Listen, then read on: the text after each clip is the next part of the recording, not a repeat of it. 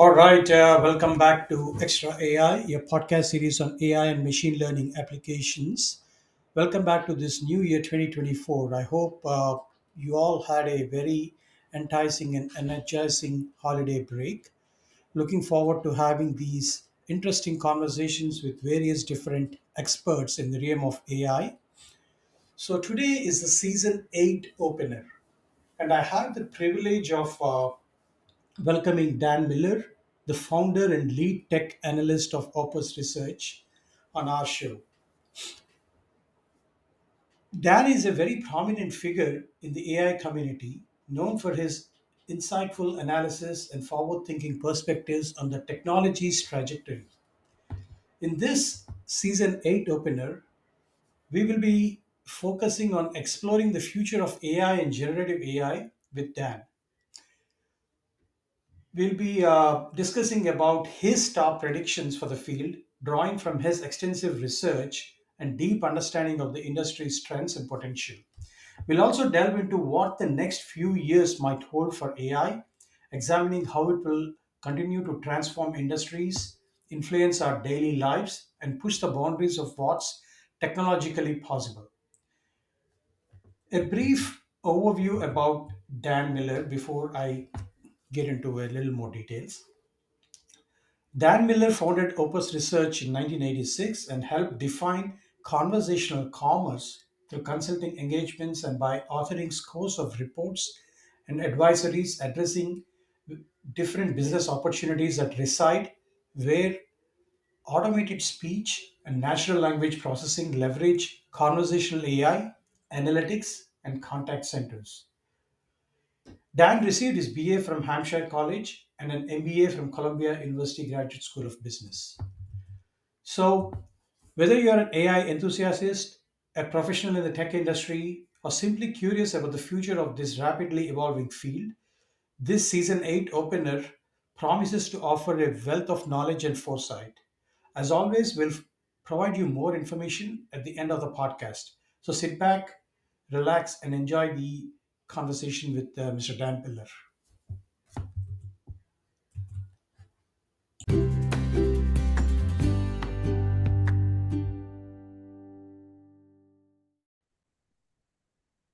All right, uh, welcome back to our Extra AI podcast series. And today we have a we are going to have an interesting conversation on the future of AI and Gen AI. You know, there's a lot of buzz going on around that. The last uh, few, I would say, the last year, ever since the inception of these uh, ChatGPT that happened in November 2022. So I have an interesting uh, conversation a few months back, and I thought like I'll invite Dan Miller, the lead analyst and founder of Opus Research, to have a little more extended conversation on the topic. Welcome on board, Dan. Could you speak a few words about you, about your background, and how you are connected to AI? I know you have a lot of experience. sure. And thank you, and, and Happy New Year to everybody. Um, so I'm Dan Miller. Um, I've been an analyst in new technologies since 1980. I hate to say, um, mm-hmm. but I don't want to go back that far. Um, what I what I'd like to discuss is, you know, at my firm Opus Research, which I founded back in '85, um, we coined a term called conversational access technologies around the turn of the century, and mm-hmm. that has evolved. Um, into something that uh, in 2012 we called conversational AI. Mm-hmm. And I think in this era when everybody's looking at, at, at um, gener- you know, general AI um, and uh, generative AI and um, LLMs and that sort of thing, what we were thinking about when we coined the term conversational AI was sort of a subset of, of general AI that focused on uh, improving conversations, which mm-hmm. meant that there was attention to um, essentially natural language processing. So, understanding what people say uh, or type into uh, chat windows and that sort of thing. Machine learning, because it's ever improving and evolving and learning from the, the next set of input. And, and a lot of people say natural language processing is, is a subset of machine learning. And then the sort of analytics that you do to knowledge bases or to the conversations themselves, you know, treating that as unstructured data that deserves more attention and can be used to refine future um, input.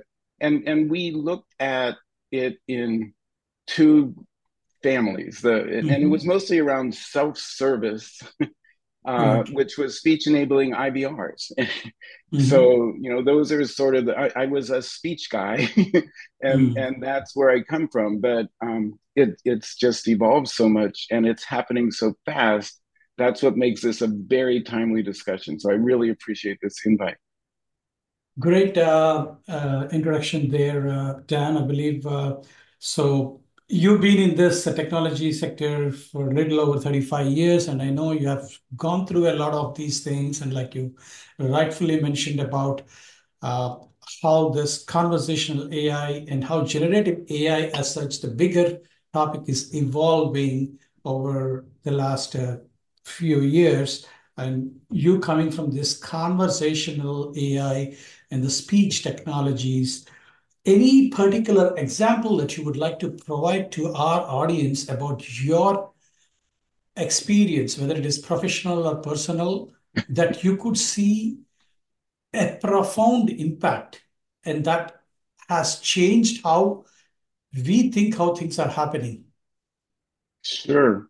And, and I want to focus in the sort of post uh, introduction of ChatGPT because mm-hmm. I think, and, and that's roughly a year ago. So in right. this past year, we've just seen an acceleration of the refresh of, of these underlying technologies that I haven't seen in the 35 years I've been following these technologies. And, and the profound impact is that access to what used to be a black box, the, these, mm-hmm. these um, generative resources, these uh, the the AI resources that understand what we say and seem to be able to anticipate it, is now conversational. So ChatGPT and Claude and Bard and and that whole right. cohort of resources enable people to converse directly with this thing that that helps them so, right. you know, and, I, and as I was saying before, it falls into two categories. One is customer facing from our point of view,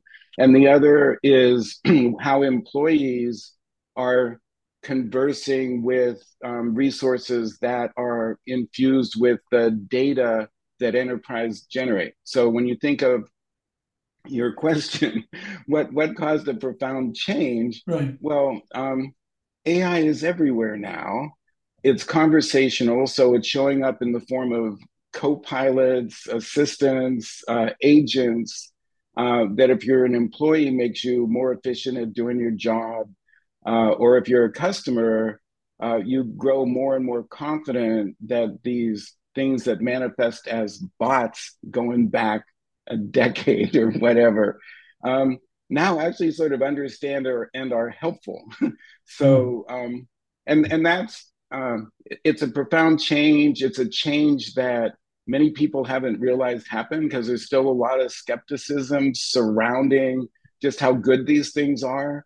But I think, you know, in your role at, at SAP and my role as an analyst, there's some pretty cool um, examples of, of, of a quote bot unquote or you know an assistant that's actually pretty good at, at uh, completing tasks on on my behalf or you know right. an employee's behalf.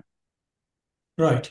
Now that's a great way of uh, putting that uh, dan i believe uh, yes these conversational assist- assistants have been on the rise and earlier how you were interacting with the systems is now kind of changing with these conversational approach. And now when you add ai and generative ai in the mix things are going to be even more powerful. And I know uh, we could see how these things are changing, how the people are uh, interacting. Earlier, it used to be the technical folks or the tech geeks that used to interact, but now even the common man who's completely uh, uh, out of the picture, but now they can also interact with the system, which makes it even more powerful right? I think yeah. any thoughts on that? Well, well, yeah. So, um, you know, I'm thinking when uh, Adobe, for instance, introduced something called Firefly, or even when people first started using Midjourney or Hugging Face, mm-hmm. uh, they, you know, I'm, I'm not a particularly artistic person, but I could, I can now go somewhere and either type in instructions and say, well, I'll, I'll, I'll, merge the Adobe observation. Is um, you know, one of their demos was if if I uh, want to do a webcast, it involves a bunch of tasks. You know, there's the mm-hmm. scripting what are what are the proposed topics you're going to bring up. There's the promotional side of it. Is like you know, could you um, you know what how what do you call out as the main takeaways that sort of thing there's sort of some kind of background graphic you might want to uh, generate. So, in the process of um, preparing for your podcast, for instance, you could go mm-hmm. to a site, describe what the topic is, um, maybe even ask it for, you know, look at my calendar and tell me the best date to do it and and and render an, an, invitation letter or some promotional thing on a landing page and it accelerates all those things and they're not going to be perfect which is why you want it to be conversational so you can like look at the promotional uh, picture it generates and say hey the blue's all wrong or i'd like a tree in there and it does all that stuff and and it's actually um, a good demonstration of something that just improves, you know, call, call it our personal workflows mm-hmm. mm-hmm. uh, on a regular basis. And and you know, it's not widely used right now, but there's the folks that sort of understand where it can, you know, it doesn't replace them. the creativity is still coming from us, um, but it'll take a, a stab at, at at sort of what what you're looking for, and then you get to sort of tweak it in the form of a conversation and that's going to become more and more regular and and happen fairly quickly. Beautiful beautiful. I know we are already getting into some interesting conversation but i would like to take a quick break and then come back and get into the real meat of our conversation and pick your brains on some of these interesting topics absolutely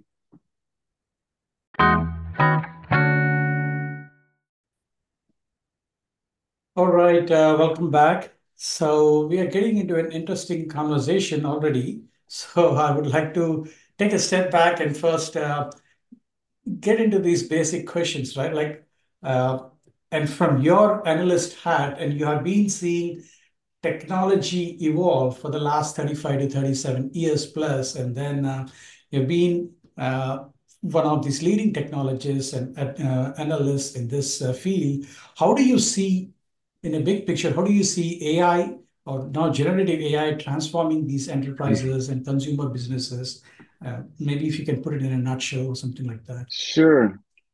Well, there's an if you think that there's that solutions are organized into sort of uh, technology stacks, mm-hmm. and um, you know that usually the IEEE or the ISO model where there are like you know five or seven layers of it, you know, starting with um, telephony or you know the wiring, and then moving up to the software layer and the user interface. Um, there's now an AI layer, so AI is everywhere. And, and and the term's almost meaningless when you when you say something like that. But you know whether it's a it's a customer encountering a how may I help you bot, which used to only be capable of like serving static answers to FAQs, but now can look across um, a, a, company's entire knowledge base um, and and craft responses that are relevant, um, right. you know, to a, to a customer's need. Um, you know, to there being an assistant in every bit of productivity software that that's out there and and you know there there's this risk it's going to be like clippy on steroids but there's also the, the more tangible um, use cases where whether it's a, a, a supervisor um, you know typing in a question about hey what are the big you know where are my and, and i'm talking from a contact center sort of point of view mm-hmm. but you know where where are my uh, agents performing best? Where do they need some remediation? Um, there there's sort of an AI powered flavor to workforce optimization. It, it, could even impact scheduling and that sort of thing, where it's just it's just having an impact throughout um, throughout the enterprise. The other thing is um, there there are solutions. Every single conversation uh, between agents and customers is being captured. Mm-hmm. Um, if if there are Zoom meetings or uh, uh, any of the other uh, you know Teams meetings, all of those conversations are being captured, and it's now routine that they're transcribed. And thanks to advancements in natural language processing, transcriptions are getting really accurate. And then mm-hmm. within the transcriptions, the ability to uh, summarize and extract insights that can be shared or can be used to sort of accelerate uh, employees finishing their tasks and, or you know customers uh, completing their tasks. That's all routine now, or and mm-hmm. and um, mm-hmm. Uh, you know, we'll, we'll, get into gee, what what's what's innovative? How do people differentiate? Uh, we'll get to that. But right now, just to uh, run fast enough to stand in the same place competitively, mm-hmm. it, um, it's just it's it's um, standard, or there's an expectation that our conversations are going to be transcribed, summarized, and and and um, and the ex- and the insights extracted uh, as triggers for next actions routinely, and that's a big deal. Right, right. I completely agree with you about how we are now capturing all these conversations in a much more easier way, whether it is in the Zoom meetings or in the Teams meetings. And so all this aspect of conversations that used to happen earlier outside, uh, those are now able that those are the things that you can easily trap them or transcribe them using the tools that are available. Your in your line of work, when you interact with a lot of these research you do a lot of research and you talk with a lot of these technology firms or consumer firms, maybe what are the top AI innovations that might be interesting for you as an analyst to watch, observe, and guide or advise these technology firms? Something for the audience to ponder upon. Okay. Um, yeah, and I think this is where it shifts the spotlight to the data mm-hmm. itself. And and right. when we get to the takeaways, um, here's a preview. Um, right. What what's really important right now is that individual firms, you know, be they you know business to business or business to customer or customer to business, as I like to think of them. Um, mm-hmm. uh, this this capturing conversations uh, and merging it somehow um, with these LLMs and generative resources you're looking at be, should be the focus right now. It, and and companies should are counseled to um, you know look at perhaps their ability to we say you know be your own language modeler. You know there's a lot mm-hmm. of attention paid to the providers of foundation models, the OpenAI, Google, Meta, uh, go down the list um, and foundation models have a role, and, and that's something we're discovering quickly. Um, they're really good pattern recognizers. They're really good at composing compelling prose or drawing a nice picture, you know, based on recognizing patterns and and and matching those patterns with sort of a, a query that's been captured.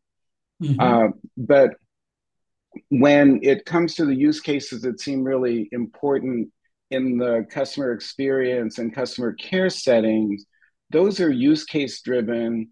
Those are based on domain specific language models uh, and often company specific language models, which mm-hmm. are trained on, um, let's call it a, a, knowledge base or you know uh, something stored somewhere that is company specific.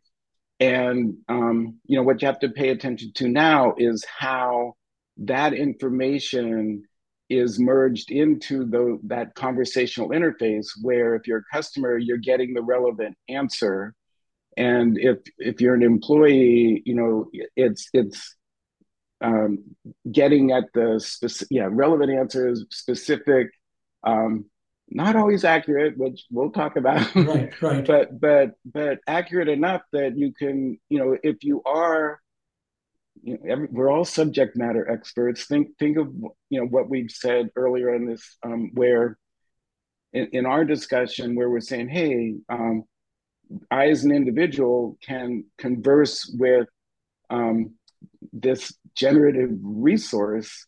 Mm-hmm. When Chat GPT came on the scene, people a year ago, people were saying, "Oh, there's a whole new category of employee. It's a it's a prompt engineer."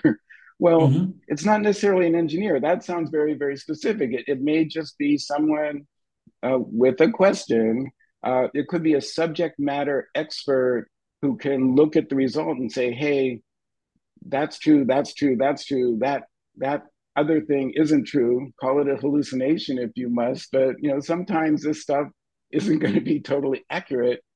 I'm still necessary. You know, my right. my uh, my domain expertise is is relevant in the new workflows that are emerging uh, that embed my company's data with it, it, you know with some um, you know chosen large language model that helps you know craft the beginnings of a response and and that's kind of where we're at right right beautiful so taking one step back, I know you've phrased it very well that each of the companies now are working with some kind of a foundational model, mm-hmm. depending on the data that they have, depending on the repository of information they have, and how do you handle that repository of information and provide to the end customers or your customer's customer, and then how do you tweak that and provide the information.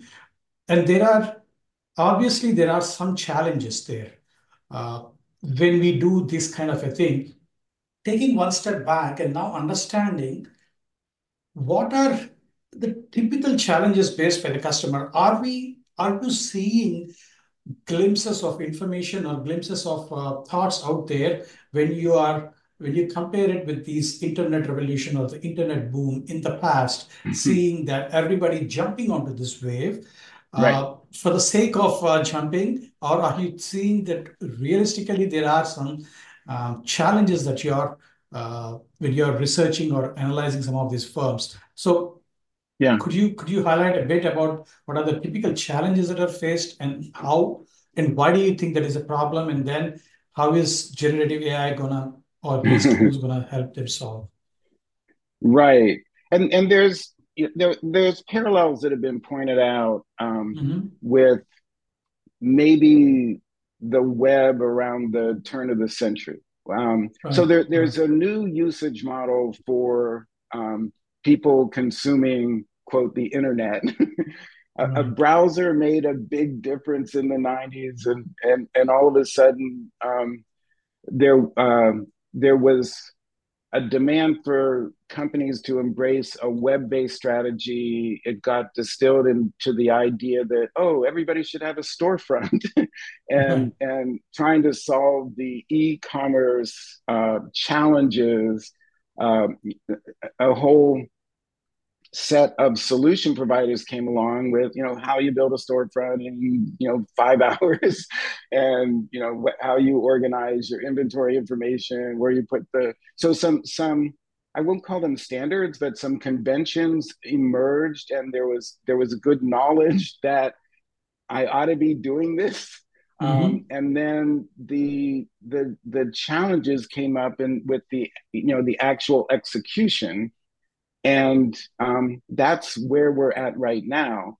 I would mm-hmm. say if we learn from the past, um, you you want to lean you as a an enterprise you know planner uh, mm-hmm. or you know the person in charge of the digital strategy digital transformation in your company you want to work with a solution provider that addresses um, the the architectural issues that come up you know under uh, you know is there a trusted area where your company's data, including the Mm-hmm. conversations with customers that include personal information, can intermingle with the appropriate uh, large language model, you know, foundation model, um, and and in a way that's conformant with um, regulations that are emerging and a moving target themselves. Um, Mm-hmm. but you know, the the counsel that will emerge is lean on your solution provider for that. You know, be it SAP or Salesforce or NICE or Verint, you know, um, Zoom, uh, you know, because they they have they are thinking about um, supporting your objective of you know being ethical, being private, you know, from the beginning.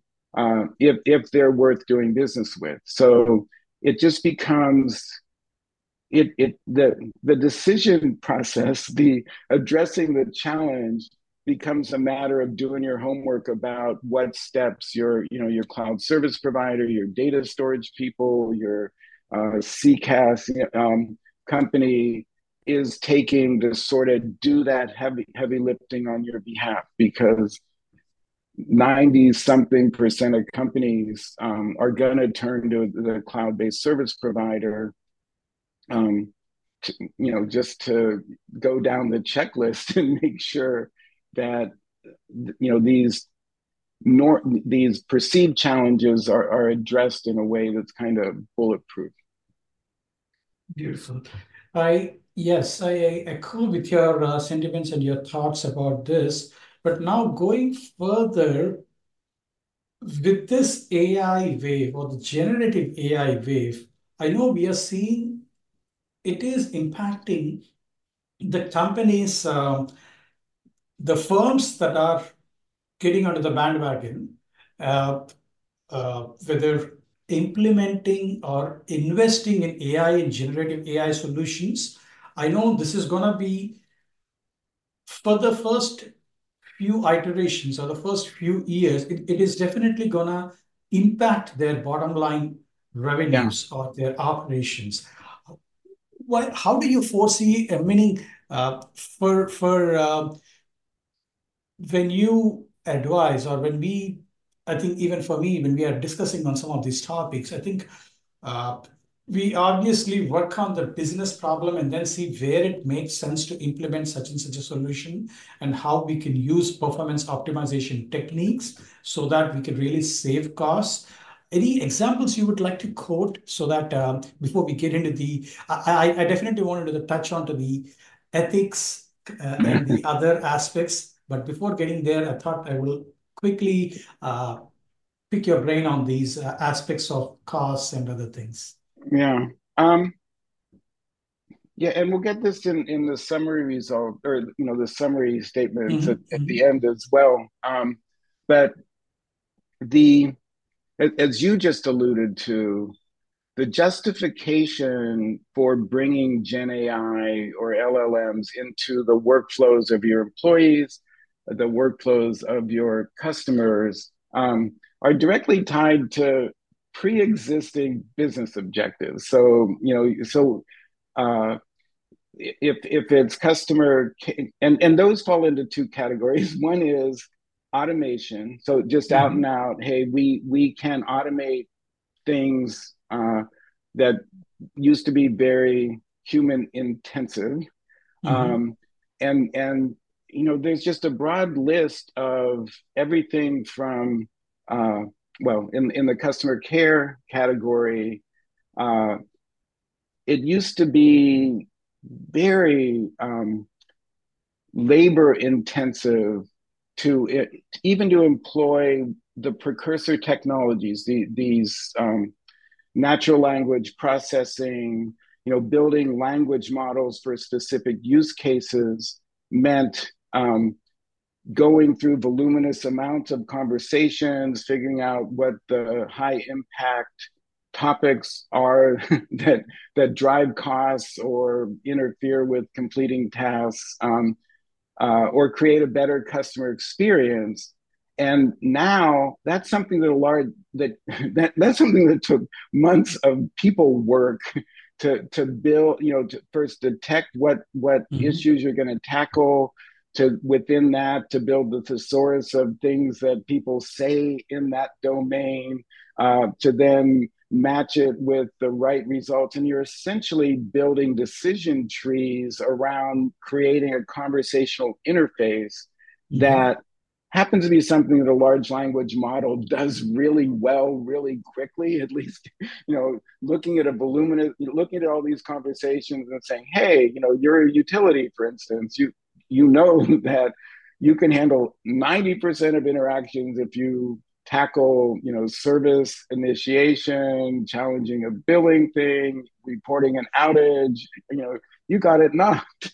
And and um, there's just new ways of doing things that are using doing that sort of thing that use gen ai to very efficiently and very quickly get you to the next phase which is getting really really interesting and i'll, I'll stick with the utility thing mm-hmm. Uh, mm-hmm. Um, yes uh, you can handle 90% of things uh, with these eight topics um, but what happens if something's out of bounds for those eight topics. It used to be, oh, on a monthly basis, we'll review and see what we weren't handling, and maybe we'll create a new topic. And now we have uh, resources since we're capturing every conversation and have the ability to do analytics very quickly using these models. You you can you can figure out or and anticipate what that next problem is. It, it's no longer like there's the long tail, because mm-hmm. even in the long tail, there's like spiky things that happen, and these these LL these you know sort of pattern matching things can see that anticipated faster than we humans can mm-hmm. and start remediation much more quickly and generate sort of new sets of responses that you know they're they're not hardwiring you know it's either in in conversation. You know, it's either inbounds or out of bounds. Um, it, it can bring more things into what's in bounds and have an answer for it much more quickly. And and that's the sort of thing that gets interesting. Beautiful. I, I, I think, um, yes, I think you've rightly uh, uh, echoed some of these uh, thoughts and sentiments that I've uh, been looking into and thinking about as well.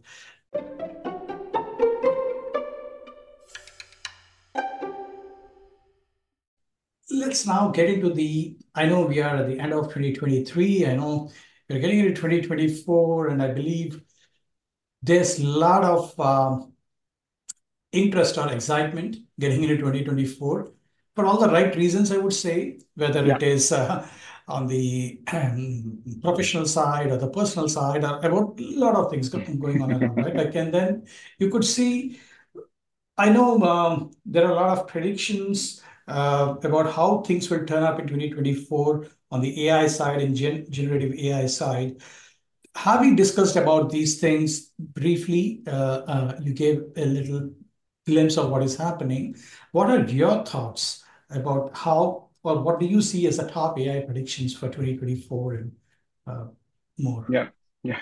And and this is sort of a softball question because um, I, you know, I've given this a lot of thought. So, as I mentioned before, the pace of technology refresh with, with this stuff, it, it's it's almost inconceivable. So, the refresh cycle and the speed at which new solutions are possible um, mean that innovation will be will be lightning fast.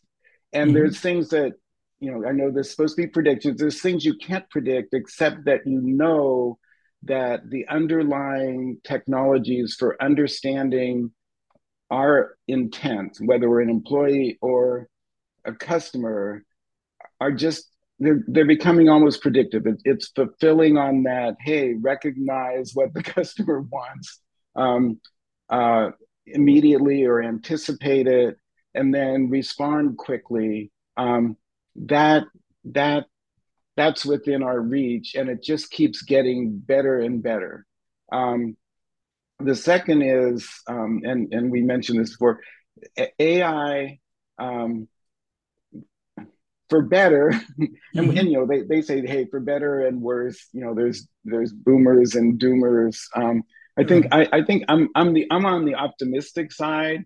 Um, Yeah. but AI infuses all of the uh, online or interactive resources that that we encounter, and you know that's almost not a prediction; it's already happening. Um, but it it the the speed at, at, which we humans assimilate that and and teach ourselves how to use it to our own advantage is going to accelerate as well and i think we're going to be pleasantly surprised at how well it answers our questions and and you know it's really subtle you know you go on a search engine now and Mm-hmm. um, we, we're already like five generations into how you know google how how google has brought its its AI, its Gen AI chops into, um, you know, no longer just serving up little blue links, but you know, taking a stab at generating the answer as prose and then sourcing it. Um, and you know, Bing's been doing that with uh, ChatGPT for a little bit Right. longer, but it, it's we're changing the way we humans take control uh, Right. conversationally of the AI that's out there. Uh, from a business point of view, attention's and you brought this up uh, uh, like a few minutes ago. Attention's going to go to ROI really quickly. Right. Um, right Right. now, we don't really know what what the price Yeah.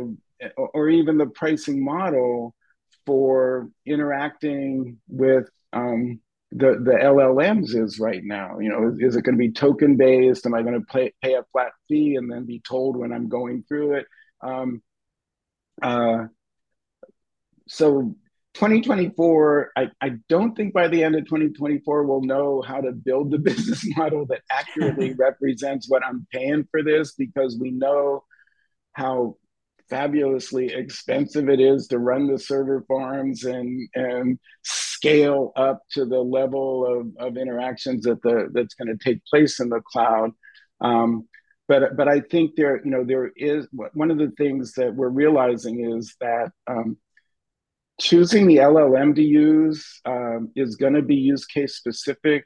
Uh, the Mm-hmm. parallel I came up with is um, there's going to be so many L- LLMs are going to be like the streaming services for your TV, meaning Mm-hmm. that you know you can sign up for you know a Peacock or Apple Plus, Apple TV Plus, and maybe cancel one when your favorite show is has run its course, and add another one when they're bringing a, a sporting event that you want. But there, there's going to be a lot of agility Mm-hmm. there which, which incidentally is an argument for working with a solution provider that's sort of kicking the tires and and you know seeing how appropriate which LLM is for what use case.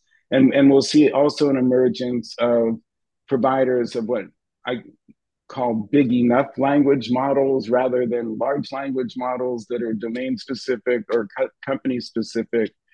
And um, yeah, we're we're at the early days of how that's going to sort out. Therefore, it's hard to do that ROI calculation, but um, that'll that'll come home to roost pretty Mm-hmm. soon. Um, and then um, change management becomes very important uh, Right. because new workflows are emerging both on the customer side. Mm-hmm. Um, you know, if you if you're running a contact center with a lot of people sitting in seats staring at a screen to answer voice calls. I, I think we're finally seeing a, a, movement of the needle that that um, sort of started during the the pandemic, where people were finding I don't want to spend a lot of time on hold when I can just sort of go onto the website website or something like that. So um, and ChatGPT is ChatGPT, meaning that it, it, it is primary. It, it, was first and foremost text based, and we're only sorting out how it becomes Mm-hmm. voice based at, at, at, this point. Um, but we're going to see a lot of um, organic changes in how uh, humans behave uh, that will then dictate how companies respond to be most efficient at bringing Gen AI in to sort of improve how they complete their tasks, which which gets to some of the fundamental business metrics moving right. from sort of a since we aren't going to really understand the cost mm-hmm. um, moving towards something interesting like task completion and efficiency and the ability to augment uh, uh, ourselves our employees to to complete tasks more quickly. And you got to assume if you're saving time you're you're saving money in in this um, context. And we'll right. see. Right right. No i think there are some of these great uh, uh, uh, predictions, or I would say some of them are like, like you said, some of them can happen in 2024, some will take a little more time. I particularly liked your analogy of um, comparing the LLMs with the streaming services of how we can stream a particular service and leverage that particular streaming service for a particular program. And of course, now those streaming services would also be inherently using some kind of a large language model, I believe, and that I will do be too. so. Uh, but that that anal analogy, I really uh, like that analogy, and then we see many of these enterprise firms or consumer firms will have to adapt on how you can uh, simultaneously use these different LLM providers, which is where now the next question comes, right? Like how, yes, I would like to understand these effectiveness of the LLMs that are generating your uh, yeah. models or the text. Now, I know we just started with the text, but very soon, the of course, voice generation is also yeah. happening. Tabular generation models are also there. But yeah. I know there are code, still a lot of hallucinations. Yeah. yeah. What, what are your thoughts about that? Because we will still uh-huh. have some hallucinations, and how do we yeah work on the effectiveness i know there is there are a lot of things going on out there but any thoughts that oh i have so many thoughts so it's a moving target and we know from talking to the the firms that we work with that even mm-hmm. if you've chosen the LL, you know, you've chosen done testing with an LLM, uh, run traffic through it. Um, The responses change from from day to day, week to week. So um, if you're in a regulated industry, for instance, uh, where where you have to explain the results that you're mm-hmm. getting, mm. um, you know, hallucinations get brought up. You know, sometimes things are just out and out wrong, but other times, and and here I'll, I'll I'll bring up you know financial services, for instance, if there has to be a binary outcome, you know, somebody applies for a loan. These AIs have proven to be really good at, at filling in forms, you know, mm-hmm. rather than having people go sequentially through, um, you know, the AI would already know like their name, address, account number, a bunch of things they don't have to input, and then could get could build a narrative about um, credit worthiness, if you will, and then mm-hmm. return a yay or nay on a loan.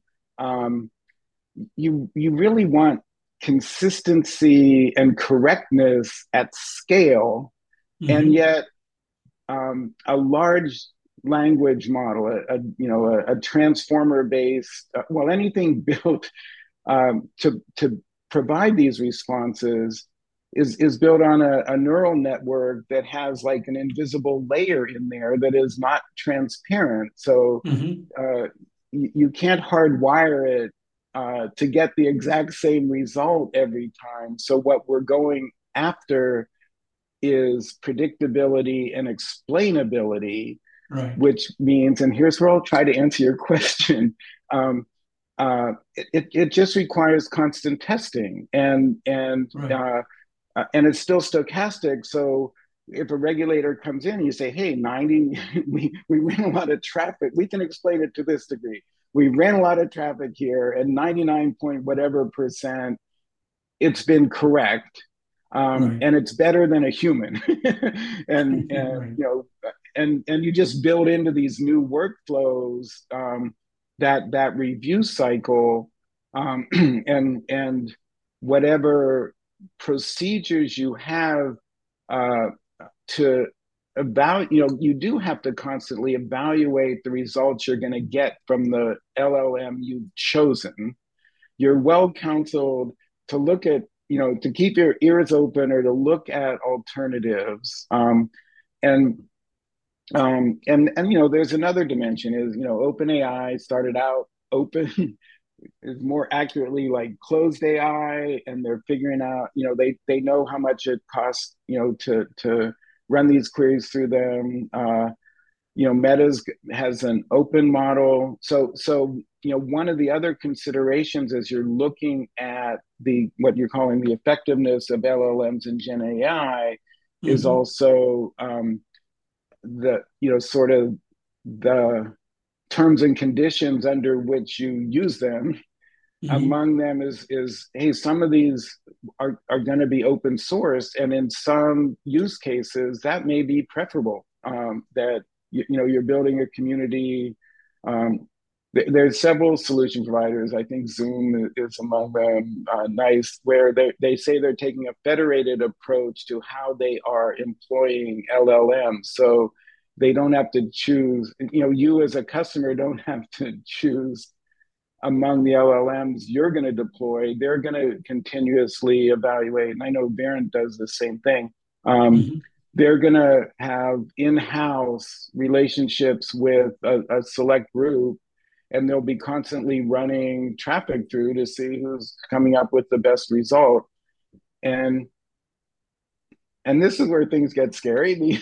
The the um, you can use gen ai to check or, or you can use yes you can use a gen ai resource to evaluate the output of another Gen AI resource so that you mm-hmm. can at least say, I have, you know, I have layers where I'm doing adaptive uh, tweaking of the results of the, this one I chose. So um, we're just sorting this out, but but it's going to be a multiple LLM approach and probably one that moves more towards domain specific um, uh, training material. Right, right. I, I think I yeah, that's a scary thought, right? Like you put like Gen AI uh, evaluating a Gen AI output, but of course that is that might be a still a little uh, a little away in the future. In the meanwhile, I think yeah. we will. This is where we will still have the humans evaluating some of these yes. to address some of these hallucinations.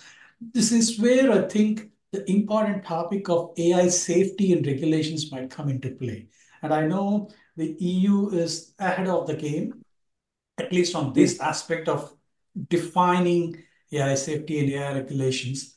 There is this always this burning question, right? Like, does innovation slow down with the regulations or is it needed?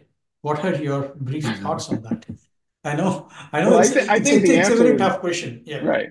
Well, the answer is, it, you know, is both. I mean, um, regulations will always be be reactive, if you will, and and the regulators are behind what the technologists are capable of doing, which is why what's important now are the individuals that are stepping forward and saying we need we need to put you know call it common sense safeguards uh, from the beginning with um, you know, as as we design our models, as we design our solutions, uh, and it'll be a combination of the two, meaning that um, you the evolution of regulation on a global level is like watching a slow motion uh, train.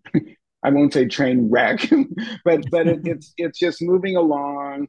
You right. can kind of predict where they're going to end up, and it's up to the technologists that, that really get it to say no we we built these safeguards in you know data is encrypted at, at both endpoints and in the middle and we don't store it you know you're you're gonna um, well you, well you'll see this from the innovative solution providers uh, there's they're going to be telling their sophisticated customers that we're addressing this already your mm-hmm. data doesn't intermingle with ours we have a bot that can redact personal information um, uh, because the decision makers at the enterprise level they only well because it's competitive uh, they're going to have ideas planted in their head where they'll have this checklist of questions. What are you doing about hallucination? What are you doing to protect my private data? How is this trust? How do you have a trust layer where not, you're not intermingling? Uh, you know, when you say federated, you don't mean that you're using my stuff to train your thing, and and on and on and on. So, um, you know, you counsel the purchasers to have those questions themselves. And you you I, I, guess have confidence that that legitimate solution providers are addressing those things already. And um, and and then you get into another set of questions you know what about bad actors? And you get into right, the long discussion of any new technology has about as many malign uses as it has beneficial uses. And it you know that has to be taken into account but it's kind of noise in the universe as you you know person in charge of your company's deployment strategy. You have your list of what you know your industry requires uh, on a common sense basis and that's what you look for as a as a practical solution. Right right. I completely agree with uh, what you're saying. I think there will be some bad actors out there, but I think we have to first focus on that is the reason and how you get the things in place, put all this AI safety and regulations and all. I know we are getting top of the hour, but I would like to yeah. bring up with this one important question, or which I term as the million dollar or billion dollar question. I know you talk with a lot of firms and a lot of analysis, and you've been there for, uh, as a senior advisor. What is your guidance, or what, what, how, how do you advise uh, any firm? Like, how do you differentiate yourself, mm-hmm. whether it is for a firm or an individual? Because there's a lot of right. competition out there. Correct, and and um, so it's getting really simple. You have to focus on the data because mm-hmm. what and your own data. So if if I'm uh, talking to a solution provider, like I'm saying now, you know, mm-hmm. their, their differentiation is how how they bulletproof their solutions to address you know the specific needs of their customers and their customers' customers. So that sounds pretty generic, but mm-hmm. where where it, where it becomes ungeneric and a, and a point of differentiation is that you're trying to show um, enterprises how to leverage, you know, how to capture all of these conversations. It's what we call conversational AI, and then develop their own domain specific, company specific language models so that they're very proficient in bringing them into the workflows of both the customers and, and the employees. And it's no different from the pre Gen AI period you know, it still gets down to your branding, the the quality of the conversations you have with your customers, uh, the the efficiency that you bring these uh, co-pilots, whatever you want to call them, uh, right. to provide the the accurate information from your data in in you know in not just by use case but by actual conversation. And and um, that should be what you should be aiming for. Beautiful yeah, the data is the key key aspect when we talk about all this AI and generative AI. I know it's great chatting with you. Any closing remarks? any any I know I know it went very quickly. Uh, so any closing remarks that you would like to provide to our audience? Um, yeah, I, I'll sound repetitive here, but I mean, change is happening really quickly, and and I think one of the important things to do, and this is our shameless plug. you know, you can you can you know visit uh, opusresearch.net. That that's our company's. I think you know it's a, a glorified right. blog, but it, it's where we're you know getting our thoughts down and and trying to describe uh, how it ought to be. I guess uh, as as as all of these technologies that I, I used to write about and people would say, oh, that's all in the future. And now we're getting questions that say, oh, how do I do this? And how do I do this correctly? Mm. So um, opusresearch.net is, is our homepage. Uh, on Twitter, X, uh, I'm DNM54. Um, and, but yeah, those are problems. and LinkedIn has served as a good thing. Right. I'm right. Dan, Dan Miller.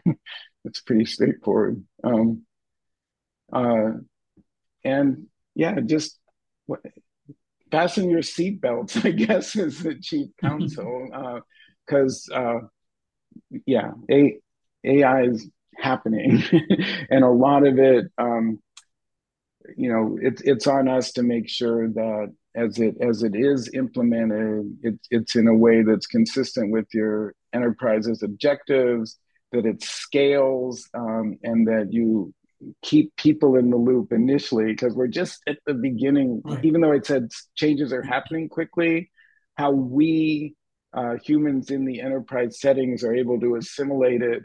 This is very early days, and as you mentioned, Raghu, with it's um, we're it, it's a year's process. You know, probably three year process to you know get to some sort of steady state where we're doing this right.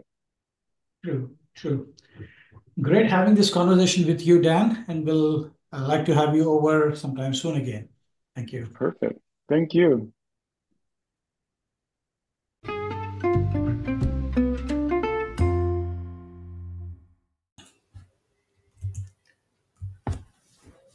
All right, uh, let us now wrap up this season 8 Hope Hopinar by first thanking Mr. Dan Miller, the founder and lead tech analyst of Opus Research, for joining us today and providing his insights into the future of AI and generative AI.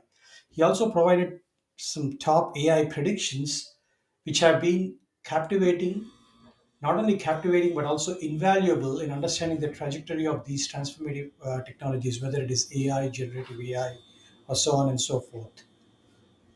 If you would like to understand more or engage with uh, Mr. Dan Miller directly, you can reach out to him on the LinkedIn post that I'll be putting across. Alternatively, you can also reach out to me, Raghu Banda, and I can put you in touch with him. As always, keep sending those interesting feedback and interesting questions on the various other social media channels. And you know how to reach out to me, Raghu Banda on LinkedIn or on my X handle or Twitter handle, RK Banda. Alternatively, you can also reach out me on my website, xtraai.com, xtraai.com, and provide your feedback. There are, as you all know, there's humongous amount of information out there. There are a lot of podcasts out there in the realm of AI. So feel free to uh, explore that and provide any feedback or provide any questions that you might have. And finally, to you all, the audience of Extra AI, thank you for tuning in and embarking on another season of exploration and discovery with us.